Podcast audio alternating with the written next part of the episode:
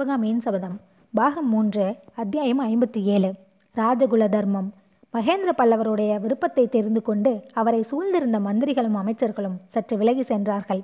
மறுபடியும் சக்கரவர்த்தி அழைத்தவுடனே திரும்பி வருவதற்கு ஆயத்தமாக காத்திருந்தார்கள்.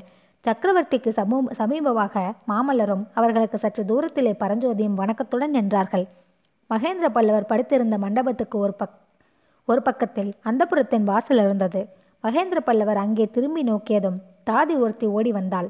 அவளிடம் மகாராணியை அழைத்து வா என்று பல்லவவேந்தர் ஆக்ஞாபித்தார். பின்னர் மாமல்லரை பார்த்து குழந்தாய் நான் கண்மூடுவதற்குள் இரண்டு காரியங்களை நிறைவேற்ற வேண்டும் என்று தீர்மானித்திருந்தேன். அதில் ஒன்று நிறைவேறிவிட்டது. சிவகாமியின் சபதத்தை பூர்த்தி செய்து அவளை வாதாபிலிருந்து நீ அழைத்து வரும் விஷயத்தில் நமது மந்திரி பிரதானிகளால் ஏதேனும் தடை நேராது இருக்கும் பொருட்டு அவர்களிடம் உன் முன்னிலையில் வாக்குறுதி பெற்றுக்கொண்டேன். வாக்குறுதியிலிருந்து அவர்கள் பிறள மாட்டார்கள். வாதாபி படையெடுப்புக்கு உனக்கு பூர்ண பக்கபலம் அளிப்பார்கள் என்றார். மாமல்லர் மறுமொழி எதுவும் சொல்லவில்லை.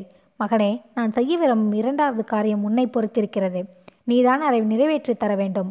மரணத்தை எதிர்பார்க்கும் சக்கரவர்த்தியின் கோரிக்கையை மந்திரி பிரதானிகள் உடனே ஒப்புக்கொண்டார்கள் என் அருமை புதல்வனாகிய நீயும் என் அந்திமகால வேண்டுகோளை நிறைவேற்றி தருவாய் அல்லவா என்றார் மகேந்திரர். அப்பா என்ன வேண்டுமானாலும் எனக்கு கட்டளையிடுங்கள்.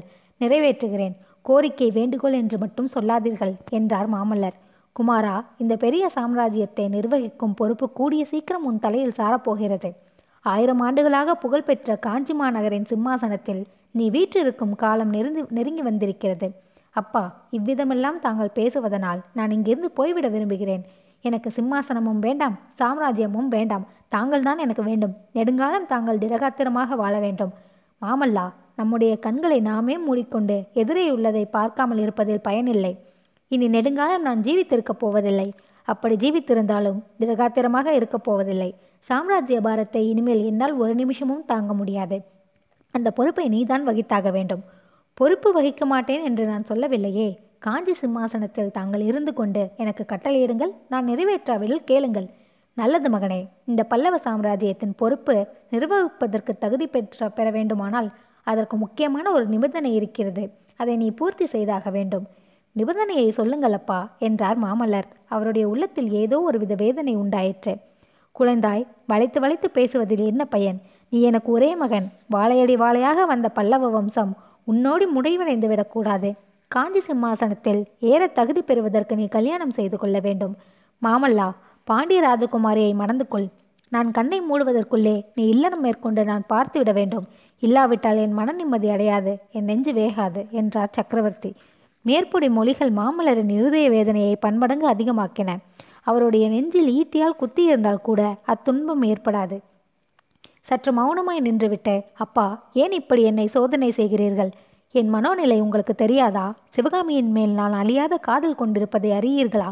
ஒரு பெண்ணிடம் மனம் சென்ற பிறகு இன்னொரு பெண்ணை எப்படி மணப்பெண் அப்படி செய்வது மூன்று பேருடைய வாழ்க்கையையும் பாழாக்குவதாகாதா?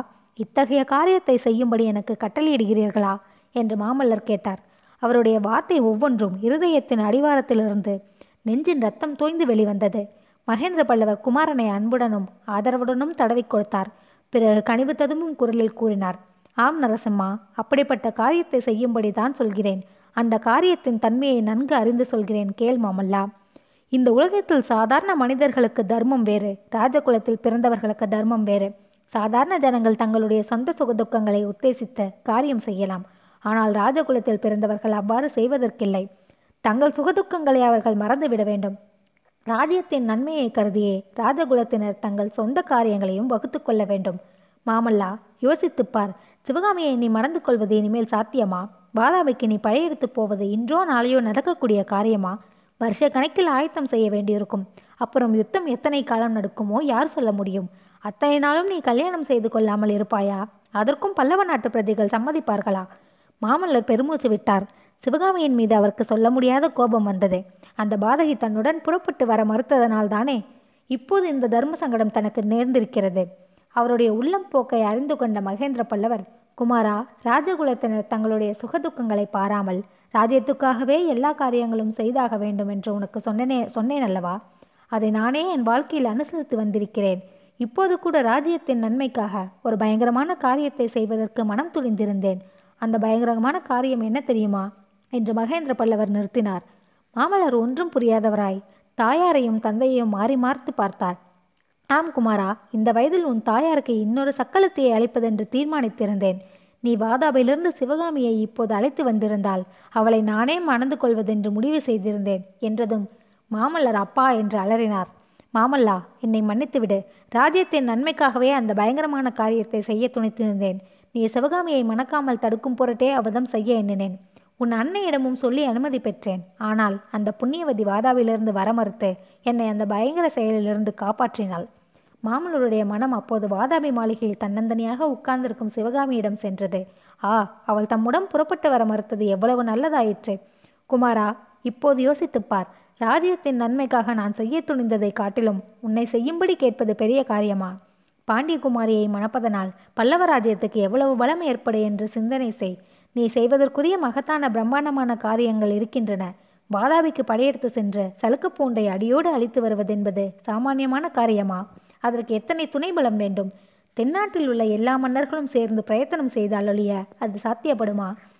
ஒரு சுத்ருவை வை சத்ருவை வைத்துக்கொண்டு வடக்கே படையெடுத்து செல்வது முடியுமா? நரசிம்மா எந்த வழியில் பார்த்தாலும் பாண்டிய ராஜகுமாரியை நீ மணப்பது மிகவும் அவசியமாயிற்று.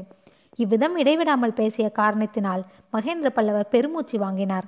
அவருடைய கஷ்டத்தை பார்த்த புவனமாதேவி பிரபு இவ்வளவு நேரம் பேசலாமா? வைத்தியர் அதிகம் பேசக்கூடாது என்று கட்டளை இருக்கிறாரே என்று சொல்லிவிட்டு மாமல்லனை பார்த்து குழந்தாய் உன் தந்தை என்றாள். அன்னை மேல் பேசுவதற்கு அன்னை மேல் பேசுவதற்கு மாமல்லர் இடம் கொடுக்கவில்லை. அப்பா தாங்கள் அதிகமாக பேச வேண்டாம். பாண்டியகுமாரியை நான் மணந்து கொள்கிறேன் என்று பல்லை கடித்துக்கொண்டு சொன்னார். மகேந்திர சக்கரவர்த்தியின் முகம் மலர்ந்தது. புவனமாதேவியோ தன் கண்களில் துளித்த கண்ணீரை மறைக்க வேறு பக்கம் திரும்பினாள்.